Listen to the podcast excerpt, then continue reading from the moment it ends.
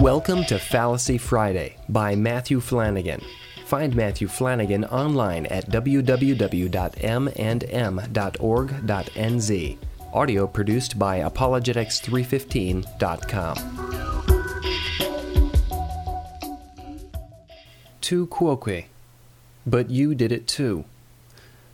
Last week, I looked at the straw man fallacy. Today, I want to explore the tu quoque fallacy. In Latin, tu quoque means you too. In fact, the phrase you did it too is a good succinct account of this fallacy. A tu quoque occurs when one rebuts a particular criticism of one's own position by showing one's opponent's position is subject to the same criticism. This is done instead of showing one's own position is not susceptible to the criticism. A good example is the following segment of a CNN interview with Osama bin Laden. Quote, Question Now, the United States government says you are still funding military training camps here in Afghanistan for militant Islamic fighters and that you're a sponsor of international terrorism. Are these accusations true? Osama bin Laden. At the time that they condemn any Muslim who calls for his right, they receive the highest top official on the Irish Republican Army at the White House as a political leader, while woe, all woe, is the Muslims if they cry out for their rights. Wherever we look, we find the U.S. as the leader of terrorism and crime in the world. The U.S. does not consider it a terrorist act to throw atomic bombs at nations thousands of miles away when it would not be possible for those bombs to hit military troops only.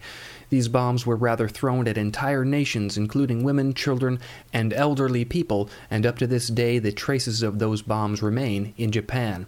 The U.S. does not consider it terrorism when hundreds of thousands of our sons and brothers in Iraq died for lack of food or medicine. So, there is no base for what the U.S. says, and this saying does not affect us. Unquote. Here, bin Laden was asked to respond to the claim that he has been sponsoring terrorism and training Islamic militants. Bin Laden argued that there is no basis for this claim because the United States supports terrorism and has itself engaged in activities which can justifiably be labeled terrorist. Bin Laden's comments about the United States may or may not be true, but either way, it would not answer the questions as to whether bin Laden has been sponsoring terrorism. It is possible, after all, that both bin Laden and the United States sponsor and engage in terrorism. The difference between a tu quoque and internal criticism. It is important to distinguish this argument from another similar argument, which I call internal criticism.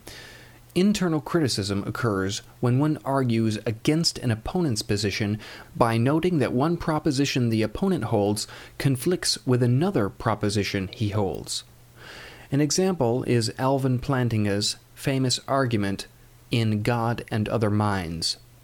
In this book, Plantinga looks at the question of whether belief in the existence of God is irrational because it cannot be proven to be true with a non circular argument. In the first half of the book, Plantinga examines various purported proofs for God's existence and argues that they fail. He concludes that no proof for God's existence has been offered. In the last three chapters, he asks a different question Can belief in the existence of other minds, other rational people with thoughts and sensations, be proven with a non circular argument? Plantinga examines the purported proofs of the existence of other minds and argues they also fail for similar reasons. He concludes that one cannot reject belief in God on the basis of lack of proof, unless one also rejects the existence of other people. On the face of it, Plantinga's position might appear to be a tu quoque. Instead of showing that belief in God can be proven, he ignores this question and argues that belief in other minds cannot. It is not a tu quoque. What Plantinga is doing is offering an internal criticism of the skeptic's position. The skeptic maintains that belief in the existence of something is unjustified unless it can be proven to exist.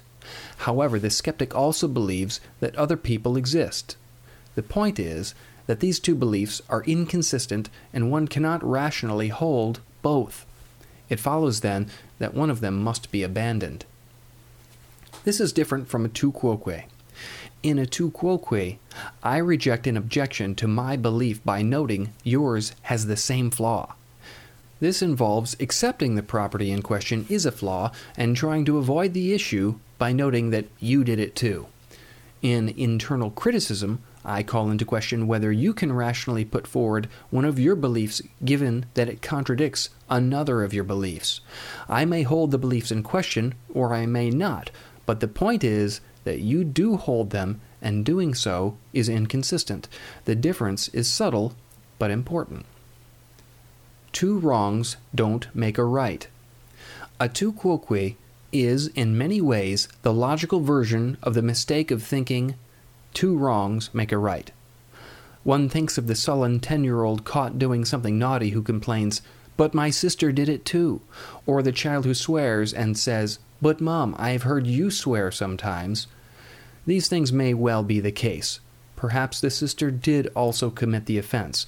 Perhaps the mother has used language they should not have. But the fact that the sister and mother are wrong to do X does not mean the child is right to do X. Of course, if the mother had, when she swore, stated she believed swearing was okay, then the child's objection might be able to be construed as a form of internal criticism. He could be saying, quote, Mom, you're punishing me for doing X, but you said X is okay. Isn't this inconsistent of you?